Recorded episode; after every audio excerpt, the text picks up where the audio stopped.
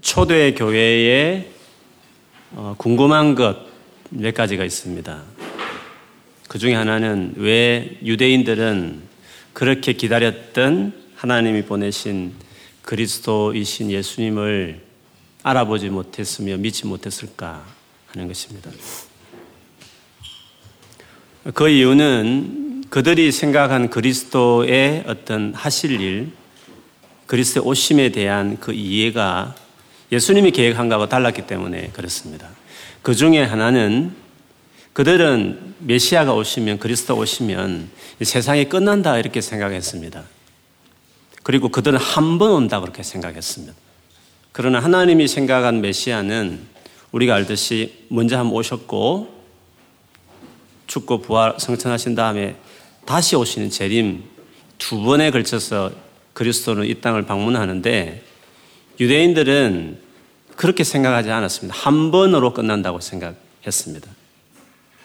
물론 두 번의 방문에 대해서는 구약에 다 예언되어 있습니다. 그러나 그것들이 클리어하게 유대인들이 이해를 못했기 때문에 한 번으로 예수님 재림하셔서 끝난다고 생각했죠. 그래서 세례 요한도 사실 좀 헷갈렸고 그래서 제자들을 보내어서 예수님께 그 질문을 어, 당시 정말 메시아 맞냐고 할 정도로 유대인들은 메시아를 그렇게 생각을 했습니다.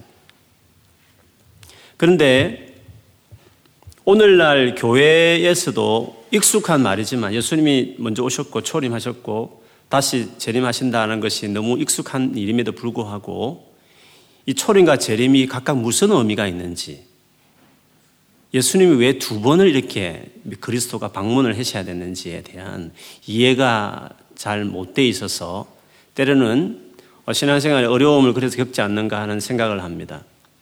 무슨 말이냐면 예수님이 처음 오셨기 때문에 일단 오셨기 때문에 그 첫 오심이 우리에게 얼마나 놀라운 일을 이루어냈는지 그분이 오셔서 이루신 구원이 얼마나 파워풀한지에 대한 그 구원의 그 능력에 대한 이해가 좀 부족하고 또 하나는 예수님이 재림하심으로 완전한 완성된다는 그 재림의 목적에 대한 이해가 부족해서 어, 때로는 어, 이런 오해를 하는 거죠.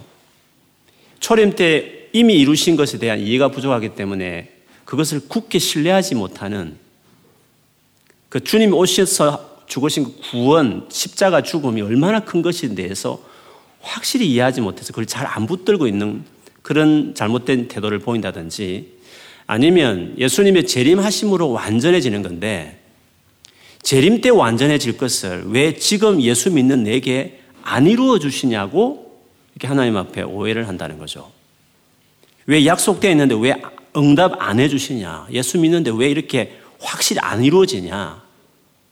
재림 때 완성될 일을 재림 전에 어, 그걸 기대하고 그걸 막 오해하고 하나님께 원망하고 그렇게 한다는 거죠.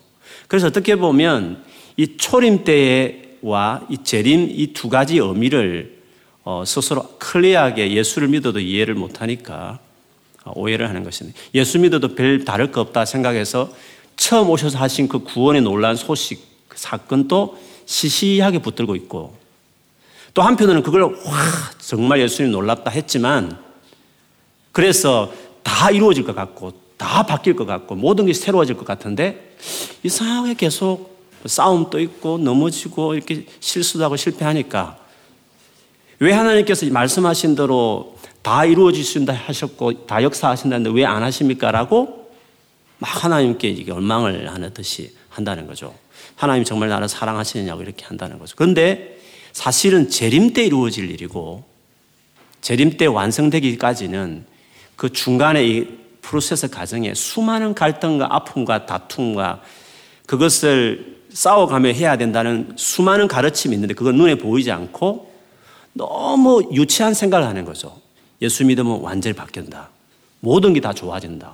다 놀란 축복이 임한다. 이렇게 해서 어, 아주 어린아이 같은 유치한 생각을 하면서 기도해도 응답 안 되는 것 같고 하나님 역사 안 해주는 것 같고 이런 생각들을 하면서 스스로 예, 딜레마 빠지듯이 신앙생활을 그렇게 하는 거죠.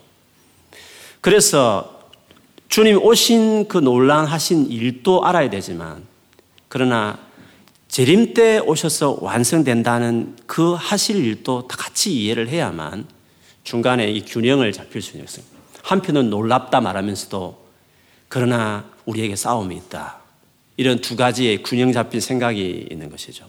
그런데 어떤 사람은 아예 주님 오신, 오셔서 하신 놀라운 사실에 대한 그 하신 일에 대한 확신도 없고 그리고 또 한편으로는 주님이 마지막에 오셔서 할 일인데 불구하고 왜 지금 이런 일을 안 해주시며 나는 왜 이런 것을 경험 못하고 있느냐고 하면서 자기에게 그런 은혜를 안 베푸신다 하시는 하나님을 원망하고 있는 두 가지의 모습이 있다는 것입니다.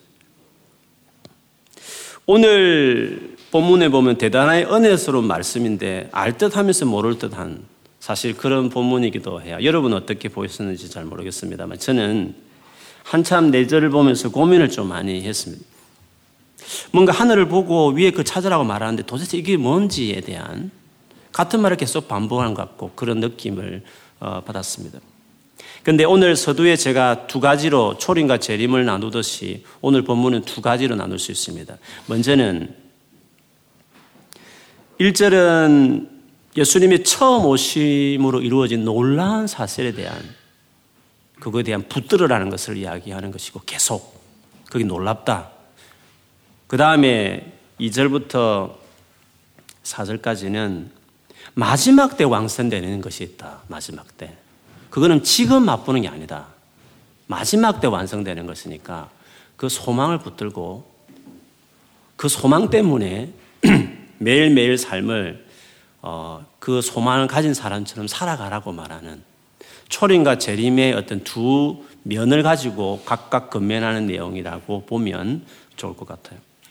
먼저 보시면 1절을 보면 그러므로 그러므로라는 것은 2장에 말한 것과 연결되는 어떤 접속사잖아요. 2장 끝에 무슨 말을 했는지 여러분 지난주였으니까 기억하실 줄 알아요. 예수님을 붙들지 않고 예수님 아닌 것들을 붙들었던 붙들라고 말하는 골로새의 이단들의 가르침의 유형들을 2장 끝에 쭉 이야기했습니다. 근데 바울은 그 모든 것들이 다 쓸데없다. 아무 유익이 없다. 그 아무리 노력한들 사람 안 바뀐다. 성격도 안 바뀌고 인격도 전혀 안 바뀌고 다 쓸데없는 거다. 도 닦는 거 아무 소용없는 거다. 그거 절대 부러워하지 마라. 그게 대단한 것좀 생각하지 마라. 쓸데없는 시간 낭비다 하는 아무 유익이 없다고 하는 여러 가지 유형을 대해서 이야기했습니다. 오직 유익을 주시는 분은 정말 우리 인생을 바꾸는 유일한 길은 그리스도다. 예수님이시다. 예수님을 처음 오신 그 초림 오셔서 우리를 위해서 십자 돌아가신 그 놀라운 예수님을 확 붙들어야 되는데 그거를 처음에 붙들었다가 그 예수님이 놓아버리고 다른 것들을 이렇게 붙들고 있는 그 골로새 성도들을 위해서 사실은 바울이 이 서신을 썼다고 말씀하셨습니까? 했지 않습니까? 그래서 골로새서는 예수를 강조하는 다시 예수님이 중요하다는 것을 예수님의 유일성을 강조하는 서신이 이 골로새서거든요. 그래서 2장 끝에 보면은 그리스도를 붙들지 않고 그리스도 대신 다른 것들을 막 붙들려고 하는 그런 가르침을 추종하는 그 골로새 성도들을 향해서 그것들이 잘못이다. 쓸데없는 일이라는 것을 쭉 말했습니다. 그런 다음에 3장을 넣은 그러므로 그러므로 한 다음에 뭘 말하겠습니까? 그러므로 쓸데없는 그거 하지 말고 다시 그리스도께로 그거를 이제 강조하고 싶은 거죠. 그래서 보시면 그러므로 너희가 그리스도와 함께 다시 살리심을 받았으면 이것은 2장에서 어, 이야기한 것입니다. 그러므로 너희가 그리스도와 함께 다시 살리심을 받았으면 그리스도와 함께 살리심을 받았지 않느냐? 받았다고 한다면 그러면 위의 것을 찾아라라고 말하는 거죠. 그리스도와 함께 살리심을 받았다는 이 살리심을 받았다 이 의미는 2장의 쭉 내용을 보면 살아났다. 예수님과 함께 살아난 것이다. 예수님 외에는 살아나지 않는다. 살아난다는 이 개념은 어, 육의 몸을 벗는다. 육이라는 말을 simple nature 해서 다르게 말하면 죄성, 죄를 짓게 만드는 우리 인생을 망가뜨리게 하는 우리 안에 파괴된 인성을 이야기하는 거거든요. 이 육의 몸을 벗어나게 하는 것은 그리스도다. 그리스도께 십자가에 돌아가심으로 그 예수를 믿으면 그 죽으심의, 죽으심의 효능이, 효과가 내, 내 인격 안에 미쳐서 내가 살아난다는 거죠. 즉 죄의 몸에서 벗어나는 놀라운 일이 일어난다는 것을 2장 끝에서 이야기를 했어요. 그래서 그리스도와 함께 우리가 살아난다는 거예요. 그리스도로 인해서 우리가 인생이 죽었던 자들이 살아나듯이 놀라운 변화가 시작된다. 그것을 2장에서 이야기했습니다. 그렇기 때문에 그렇게 살아나게 하시는 예수 그리스도를 그 예수 그리스도를 찾아라.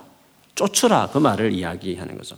오늘 본문에 보면 위의 것을 찾아라만 했지만 이 위의 것이 뭐냐 하면 결국 그 이어서 나오잖아요. 거기는, 즉, 위에는 그리스도께서 하나님 우편에 앉아 계시느니라.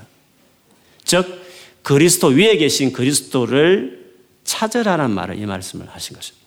그리스도께서 너를 살렸으니까 그 살리신 그리스도를 찾으라는 거죠. 근데 그 우리 살리신 그리스도가 지금 하나님 우편에 앉아 계시니까 그 위에 계시니까 그 위에를 찾으라는 거죠. 이것은 초림하신 예수 그리스도 오셔서 우리를 살려내신 그 예수 그리스도를 살려냈으니까 예수만이 우리를 살려냈으니까 다른 것들은 살려낼 수 없고 다 waste of time이니까 아무 조금도 유익이 없는 것들이니까 그것이 다시 집중하지 말고 진짜 살려내신 오셔서 생명을 내어놓아서 십자가 돌아가심으로 우리를 살려내신 그 그리스도를 쫓으라는 것입니다. 그 그리스도를 계속 붙들어라. 그러므로 그러므로 너를 살려내신 그리스도 위에 계시니까 위의 것을 찾아라. 그 위에 예수님이 보좌 앞에 앉아 있으니까 그 그리스도를 찾아라. 그렇게 바울은 이야기한 것이었습니다. 우리를 살려내는 것은 여러분 예수 그리스도밖에 없습니다. 믿으시기 바랍니다. 예수밖에 우리를 살려낼 수 없는 것입니다. 앞에 여러분 기억났을지 모르겠지만 어떤 여러 가지 율법적인 의식들, 어떤 우리가 만드는 어떤 어떤 규칙 이런 것들이 의식들이 우리를 바꿀 수 없다.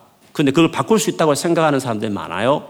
그걸 아직도 율법의 의식을 강조하는 예수님이 오셨음에도 불구하고 예수님 오시기 전에 예수님을 기다리면서 그림자 같이 역할을 했던 그 율법의 의식들을 아직도 붙들려고 하는 사람들이 있어요. 제칠 안식교라든지 여호와 정인이라든지 안산홍 정인의 모든 이단들이 예수 아닌 율법의 과거의 의식들을 아직도 그것이 생명을 주는 것처럼 붙들려고 하는 자들이 아직도 우리 주변에 있는 거죠. 예수님 진 진짜 우리를 살려내게 오신 예수님 오셨으면 그 예수님만 붙들어야 되는데 예수님 오시기 전에 예수님을 그림자처럼 상징했던 것들을 아직도 의지하는 것들이 있는 것이죠. 예수를 지금 믿어도 마찬가지. 교회를 다님에도 불구하고 예수 그리스도를 믿지 아니하고 아직도 우리 사람들이 만들어 어떤 의식이나 규칙이나 절차나 이것들이 마치 뭔가를 내 인생을 바꿀 것처럼 생각하는 사람들입니다. 예수 그리스도가 우리 인생을 바꾸는 거예요. 큐티하면 인생이 바뀌더라. 큐티하면 인생이 바뀝니까? 예수 그리스도 없는 큐티는 바뀌지 않는 것이에요.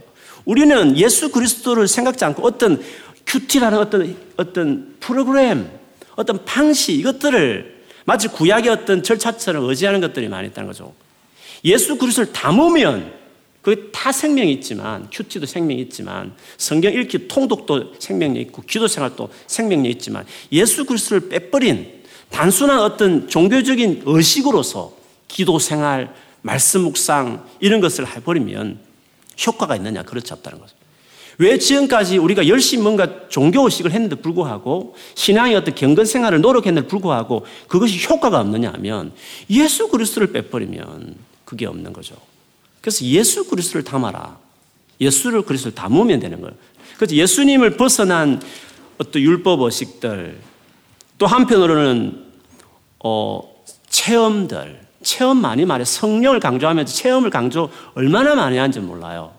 예수를 떠난 체험들은 그것이 찌릿찌릿하고 뭔가 체험했기 때문에 흥분도 일으키지만 그것이 인생을 바꾸느냐 그렇지 않아요.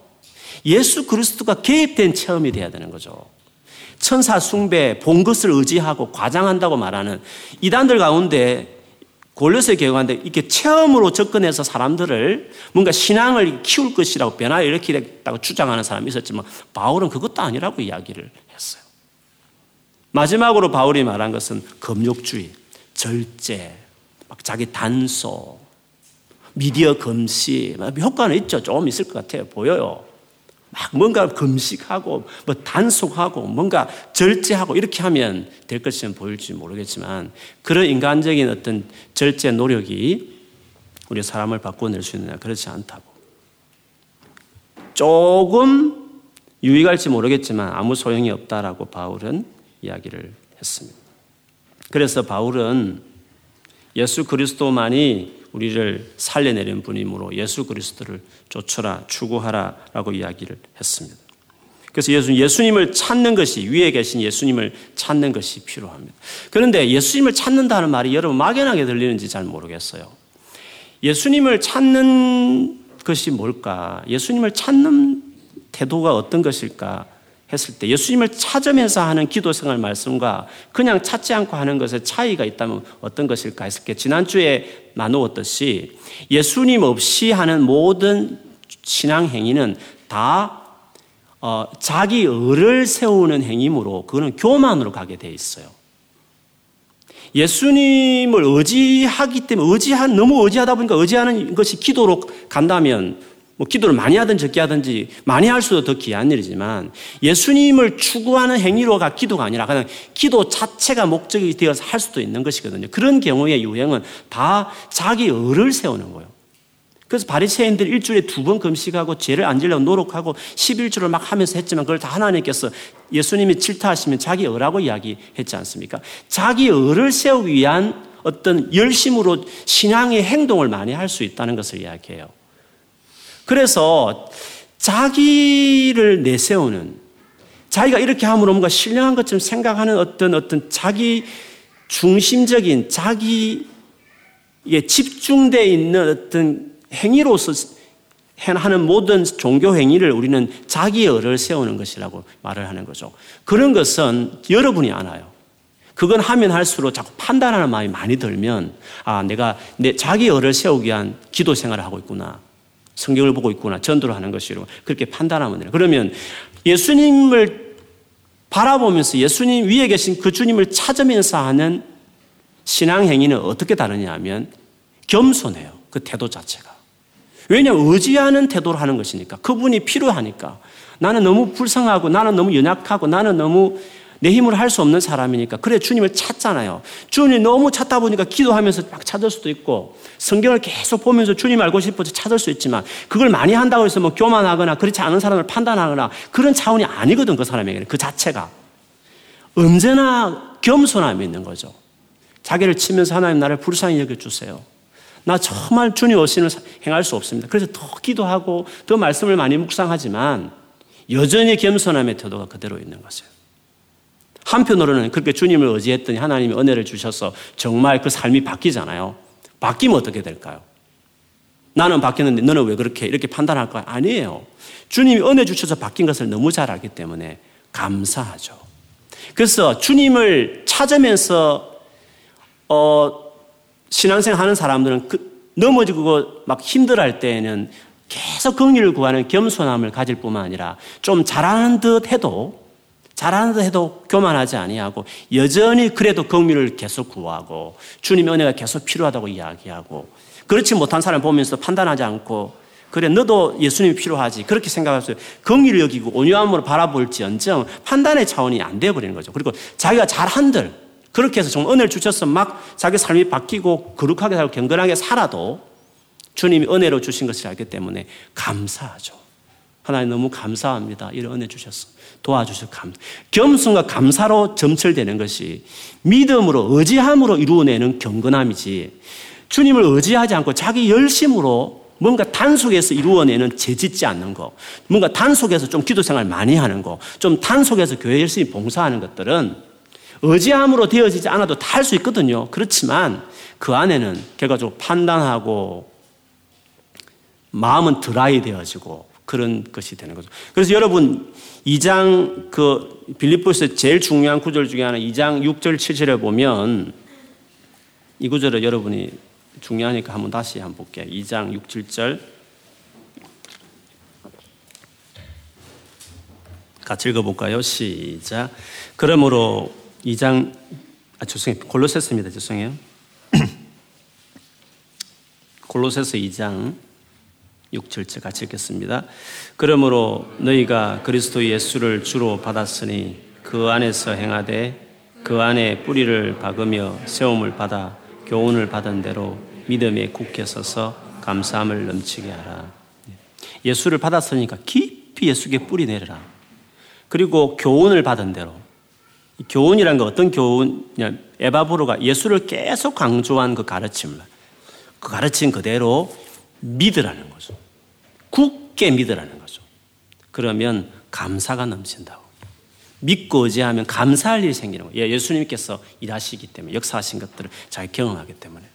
그래서 믿음으로 이루어내는 경건한 사람들은 겸손하고 감사함의 태도가 있지만 자기 노력으로 이루어내는 은은 반드시 교만으로 가고 판단으로 가고 정죄로 가게 돼 있어요. 그래서 여러분이 자기 경건 생활을 잘 체크해요. 내가 계속 판단이 나고 정죄가 자꾸 나오는 사람들은 지금까지 그 쌓아놓은 그 거룩하다는 그거, 그리고 열심히 했다는 그거, 그리고 열심히 뭔가 경건 생활에 어떤 했던 그 모든 걸 기도 생활을 뭐 일주일 두번 금식을 했든지 11절 많이 했든지 아니면 죄를 안 짓겠다고 바리새인처럼 기도하면서 막 나 이런, 이런 죄를 안 짓다고 하는 모든 것이든지 간에 그것은 자기, 자기 노력 이런 자기 의에 지나잖아요.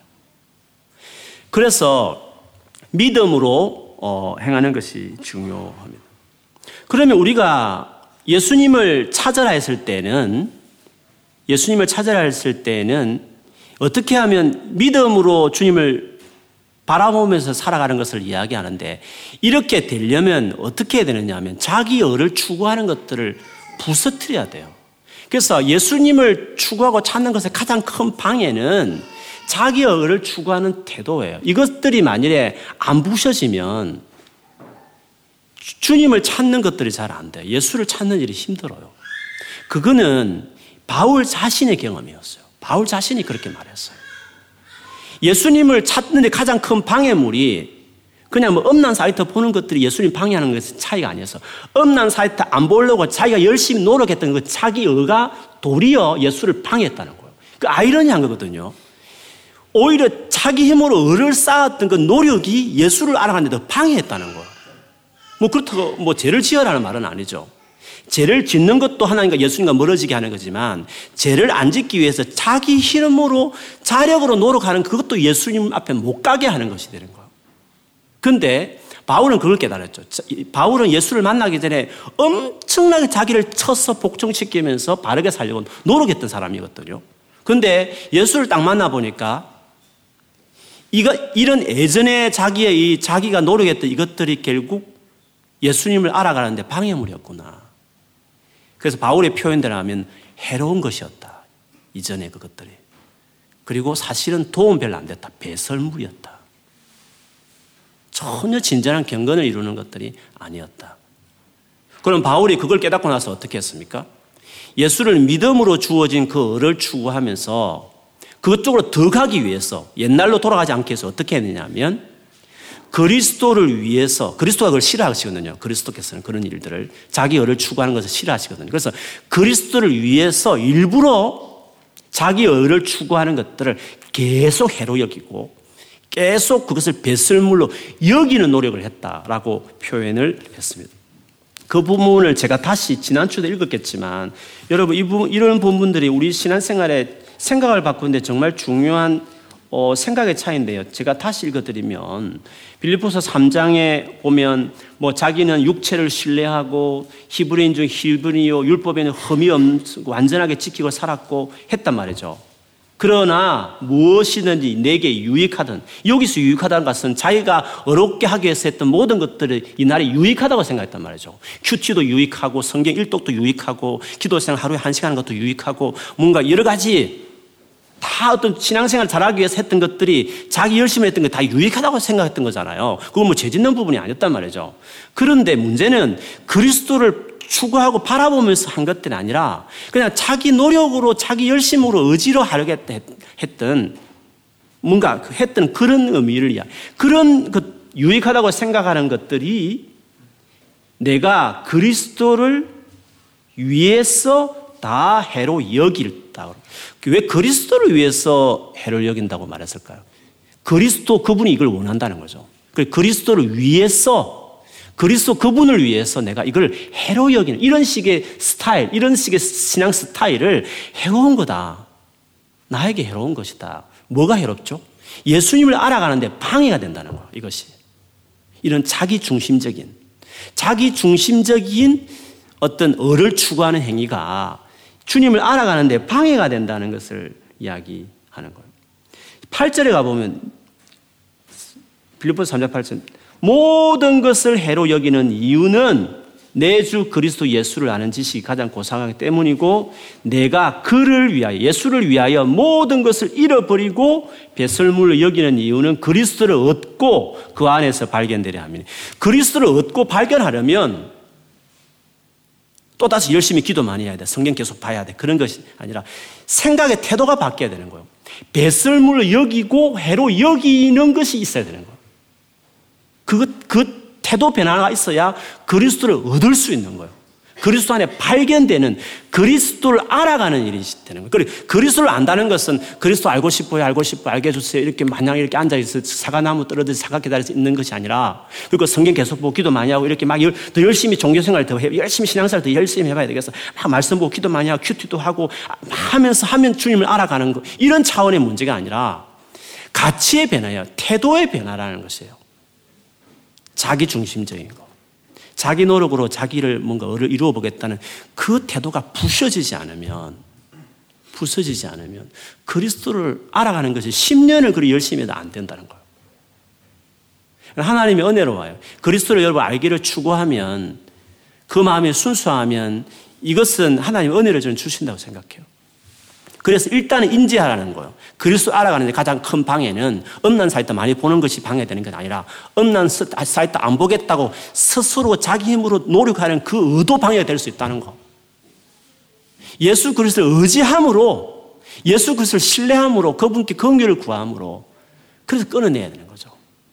그러면 끊어내고 끊어내도 자기가 열심히 해서 끊어냈다 생각하지 않고 하나님께 해주셨구나 감사. 못할 때는 또 겸손하고 그걸 못하는 사람 보고 판단하지 않고 물론 의지를 가지면 니도 끊어낼 수 있겠지만 그런 끊어내면 그는 큰 의미가 없다. 예수를 네가 의지하면 된다. 예수를 더 생각하면서 그를 바라보겠죠. 그래서 요지는 바울은 일관되게 오늘 또 말했지만 예수께서 우리를 살렸기 때문에 그 예수를 계속 추구해라.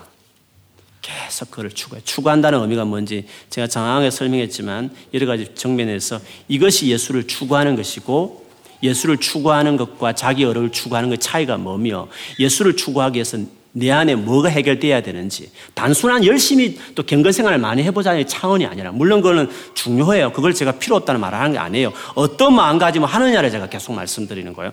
그 마음으로 한번 다시 기도 생활 해보라고. 나 예, 전에 기도 생활 많이 했는데 성경 많이 봤는데 별로 효과 없던데요?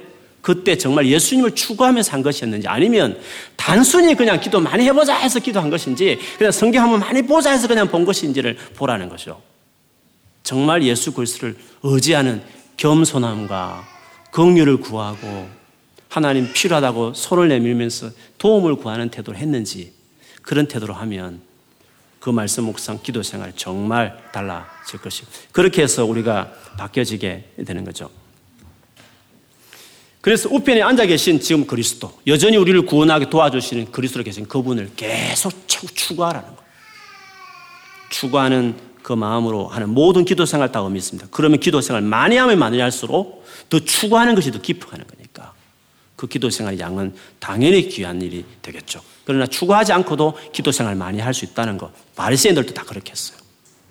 일주일에 두 번을 금식했다니까요. 예수를 추구하지 않고도 얼마든지 기도 많이 할 수 있다니까요. 그래서 그 기, 경건 생활에 많고 아, 오히려 추구하지 않고 하는 기, 그 경건 생활에 또 자기 어를 세우는 것이 되니까 바울의 고백도라면 해로운 것이 될 수 있어요. 오히려 그것은 오히려 판단하는 것이 되버릴 역할이 되기 때문에 그래서 정말 예수님 그분을 추구하면서 열심히 기도하고 말씀을 보시는 것이 그게 제일 중요한 균형을 잡아주는 것이라고 볼 수 있겠습니다. 그 다음에 2절부터 4절까지 부분을 보겠습니다. 위의 것을 생각하고 땅의 것을 생각하지 말라. 위의 것을 위에는 추구하는 거고 지금은 생각하는 건데 생각한다는 것은 오래오래 머무는 것을 이야기하는 거 계속 그것을 붙들고 살아가는 것을 이야기해. 하는 것이죠. 왜 이 생각하고 붙든다는 것은 어떻게 보면 어떤 기다림을 의미가 될 수 있어요. 완전히 이루어질 그때를 생각하면서 그때를 기다리면서 그 이루어질 위의 것, 그 위의 것들이 나중에 땅에 이제 이루어질 그 종말을 바라보면서 그것을 계속 생각하면서 그 위의 것, 완전한 그 위의 것을 바라보면서 현재의 삶을 살아가라는 거죠. 왜 현재는 그 위의 것처럼 되지 않고 있지만 위의 것이 될 것을 생각하면서 그 위의 것을 생각하면서 살아가라. 이거는 종말과 관련된 이야기. 왜 종말과 관련된 이야기라고 말할 수 있느냐 하면 사절에 예수님이 나타나실 때 그분이 다시 오실 때에 그때 일어날 일로 지금 설명하고 있기 때문에 그때 일어날 그것을 그것이 그것을 바라보면서 그것이 지금 위에 있는데 그 위에 있는 그것들이 지금 이 땅에 내려오지 않았지만 그 위에 있는 것들 마지막 때 예수님이 재림하시면 나타나게 될 그 종말의 영광을 바라보면서 그걸 계속 생각하며 살아가라, 살아가라는 거죠. 그러면 뭔지 구체적으로 더 보면 위의 것을 생각하고 땅의 것을 생각하지 말라고 하면서 이는 왜냐하면 왜 우리가 위의 것을 생각하고 땅의 것을 생각하지 말아야 되냐면 너희가 죽었고 너희 생명이 그리스도와 함께 하나님 안에 감추어졌습니다. 앞부분은 그리스도가 그리스도가 포커스가 있어요. 예수님 그분에게 포커스가 있지만 지금 두 번째 부분은 우리의 생명에 지금 포커스가 있어요. 위에 앞에서 위의 것을 추구하라 했을 때 위에는 그 그리스도 때문에 위의 것을 추구하라 했지만 지금 밑에서 위의 것을 생각하라 했을 때는 이 위의 것은 우리가 우리 생명이 예수님과 함께 하나님 안에 지금 들어가 있기 때문에 우리가 우리의 생명 때문에 하나님 안에 있는 예수님과 함께 하나님 안에 있는 우리의 생명 때문에 위의 것을 세, 그, 바라보고 생각하라라고 이야기하고 있는 거죠. 그래서 앞에는 예수님, 지금은 나, 나의 생명에 대한, 나의 참 생명에 대한 이야기에 포커스를 맞추어서 위에 걸 추구하되 추구할 이유는 좀 다른 것을 볼 수 있습니다. 3절에 다시 보면 너희가 죽었고 너희, 너희가 죽었다는 것은 예수님을 말미암아 우리가 죄를 짓고 막 망가지고 살던 우리의 과거들은 사실 끝났고 이제 변화가 시작되어서 진짜 나의 참모습, 나의 찬란한 나의 새 모습, 영광스러운 모습은 지금 예수님과 함께 하나님 보좌 앞에 예수, 하나님 안에 딱 있다가 예수님 재림하면 그 나의 완전함이 그때 이제 이루어지게 되는 거죠. 그런 점에서 볼 때에 지금 예수님과 함께 나의 참모습, 나의 영원한, 영원하게 살아갈 나의 영광스러운 그 모습은 예수님과 함께 지금 하나님 안에 지금 감춰져 있는 상태와 같다는 종말을 때까지 기다리고 있는 나의 참모습을 이렇게 표현하고 있는 거죠. 하나님 안에 감춰져 있다는 건 두 가지 의미가 있어요. 감춰졌다는 의미로 본다면 하나는 아직 드러나지 않았다는 거죠. 아직은 나타나지 않았다는 거죠. 아직은 진정한 맛이 완전히 실현되지 않고 마지막에 이루어질 것이기 때문에 지금 감춰져 있기 때문에 때를 기다리고 있기 때문에 기다려야 된다는 성격을 가지고 있고 또 하나는 하나님 안에 있다는 것은 하나님께서 딱 보호하고 있다. 하나님 안에 있기 때문에 하나님께서 딱 지키고 있고 안전하게 반드시 이것을 이루어지게 누구도 빼앗아가지 못하도록 너의 생명을 너희 것을 그렇게 지키고, 지키고 있다라는 의미가 있습니다. 그러다가 언제 그것이 이루어지느냐 하면 사절에 우리 생명이신 그리스도께서 나타나실 그때에 너희도 그와 함께 영광 중에 나타나려.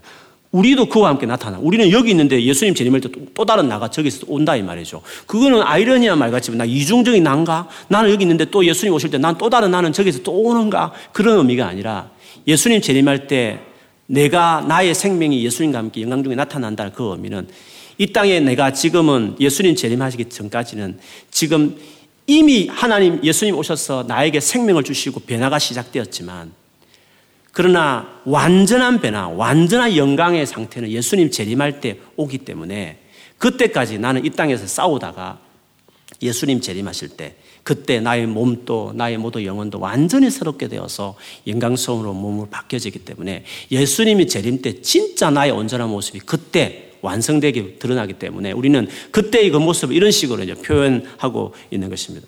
이런 모습을 표현하고 있는 구절을 보면 빌립보서 3장 20절 21절에 보면 제가 이렇게 읽어드릴게요.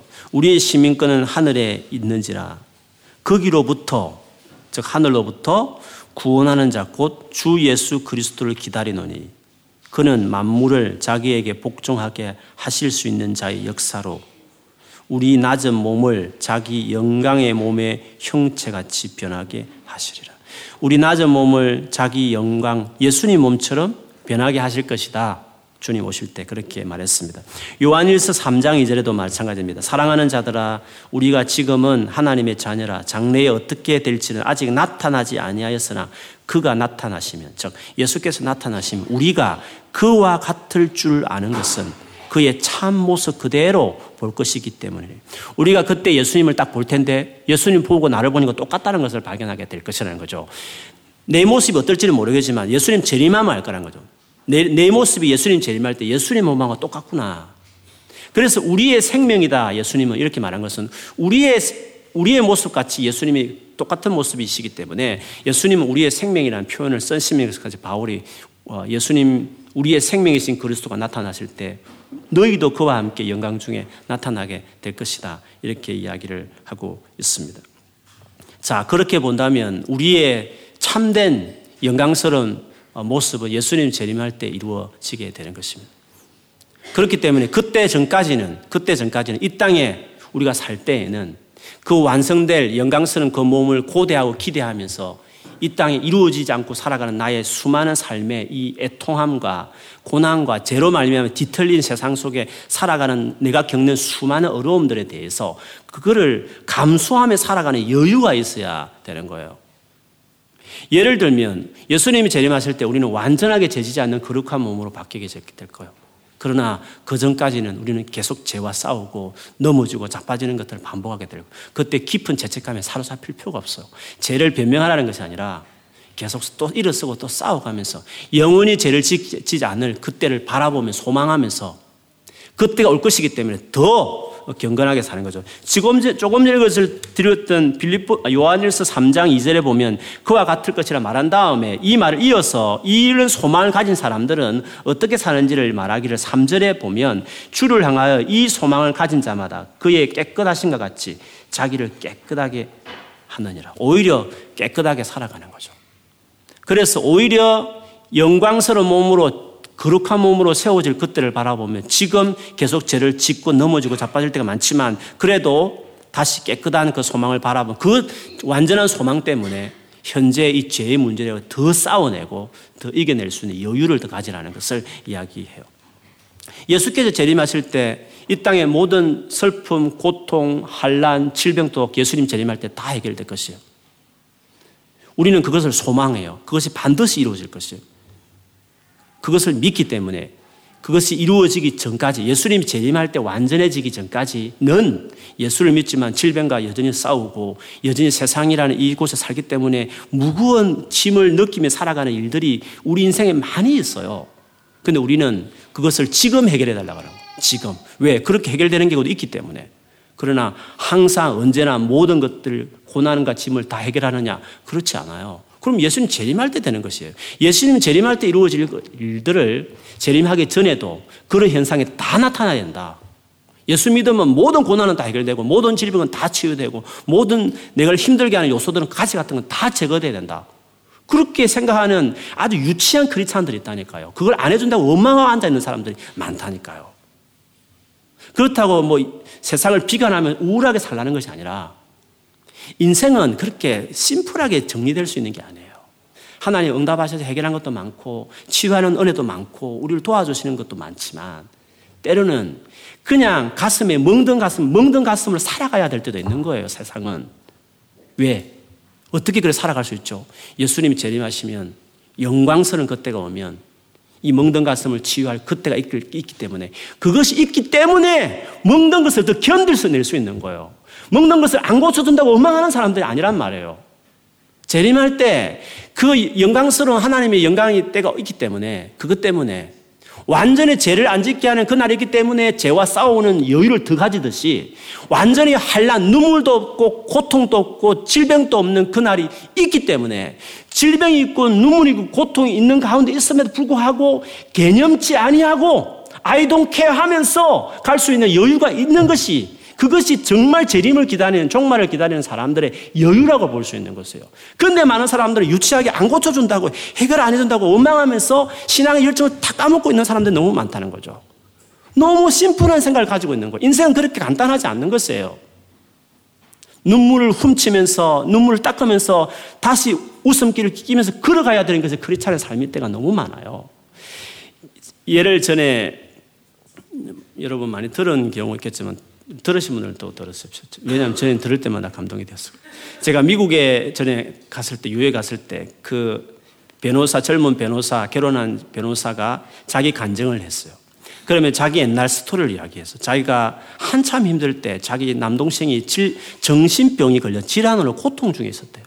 그래서 그 정, 아이를 그 자기 남동생이니까 집안일이니까 어쩔 수 없는 거잖아요. 아버지 부모님은 세탁소 하기 때문에 시간도 너무 그 자기 영어도 딸리니까 자기에게 맡겨서 그 남동생을 의사 찾아가고 병원 알선하고 또 병원 입원했다가 퇴원시켰다 입원했다 태어났다고 너무 자기 삶이 변호사 지 공부도 힘들고 하기도 너무 힘든데 그것 때문에 너무 스트레스 많이 받아. 그때 또 결혼을 했는데 신혼 살림인데 남편하고 뭐 지금 알콩달콩 할 시간도 없고 너무 그 동생 때문에 자기 인생이 다 없는 것처럼 살아가는 삶을 보냈어요. 그러다가 어, 그때 그 교회 목사님 만나서 예수님을 정말 만나고 나서 변화된 다음에 그 다음에 이제 자기 인생이 바뀌어져서 이제 간증을 하고 있어요. 그때 그 간증을 할 때 그, 그 청년이, 청년이 아니었죠. 젊은 그 세대기 그런 말 했어요. 지금 우리 동생이 어떻게 되어 있는지 아십니까? 라고 질문했어요. 그때 그 이후 말이 저는 감동이었어요. 우리 동생은 지금도 정신병원에 있습니다. 그때보다 더 상태가 안 좋을 때도 있습니다. 그러면서 그가 말할 그 이후의 스토리가 중요했어요. 그러나 쉽게 말하면 우리는 우리 인생에 어떤 가시 같은 것을 가정이든지 자기 개인이든지 핸디캡이든지 자기 인생에 장애로 태어났으면 평생에 그 장애를 고칠 수 있습니까? 장애 지고 그냥 살아갈 수 있는 거예요. 살아가도 괜찮은 삶이 돼야 돼요. 그렇지 않은 삶이라고. 왜? 마지막 종말이 있으니까 소망이 있는 거니까. 근데 우리 크리스찬은 그게 반드시 해결된다고 생각하는 거예요. 물론 해결 안 된다고 생각하는 염세주의는 아니에요. 기도해서 최선을 다 기도하지만 하나님이 안 고쳐줄 수도 있는 거잖아요. 안 고친 경우도 있잖아요. 우리 삶에. 다 고쳤습니까? 모든 문제 해결됩니까? 그걸 안 해주면 그냥 원망하고 앉아있습니까? 최선을 다해서 하나님이 기도해요. 끝까지 우리는 기도해요. 하나님께 부르짖어요. 그래도 하나님께서 마지막 뜻이 그걸 그냥 두시는 것이면 왜 하나님이 두시지? 두실 이유가 뭐 있을까? 그걸 뭐가 좋다고.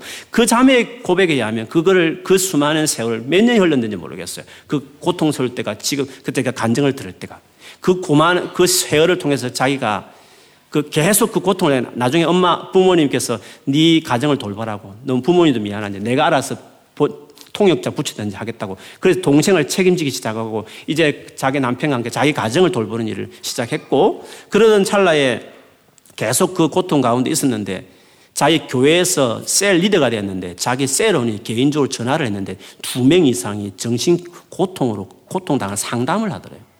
그때 자기는 그걸 알았어요. 그 동생을 경험했기 때문에 그걸 누구보다 아파하면서 그걸 이해해 주게 되었고 그래서 그 영혼을 케어할 수 있었죠. 그리고 그 영혼들을 병원으로 잘 연결시키죠. 그래서 그 교회에서 중독자 클럽을 만드는 리더가 됐어요. 그 자매가. 그리고 어,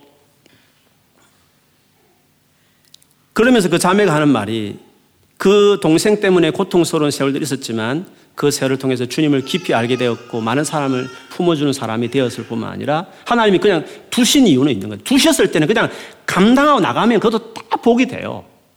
그 자체가 복이 아닌 게 아니라 그 자체를 모두 하려는 견뎌내면 하나님이 그냥 두시면 그 자체가 다 은혜가 될 수 있어요.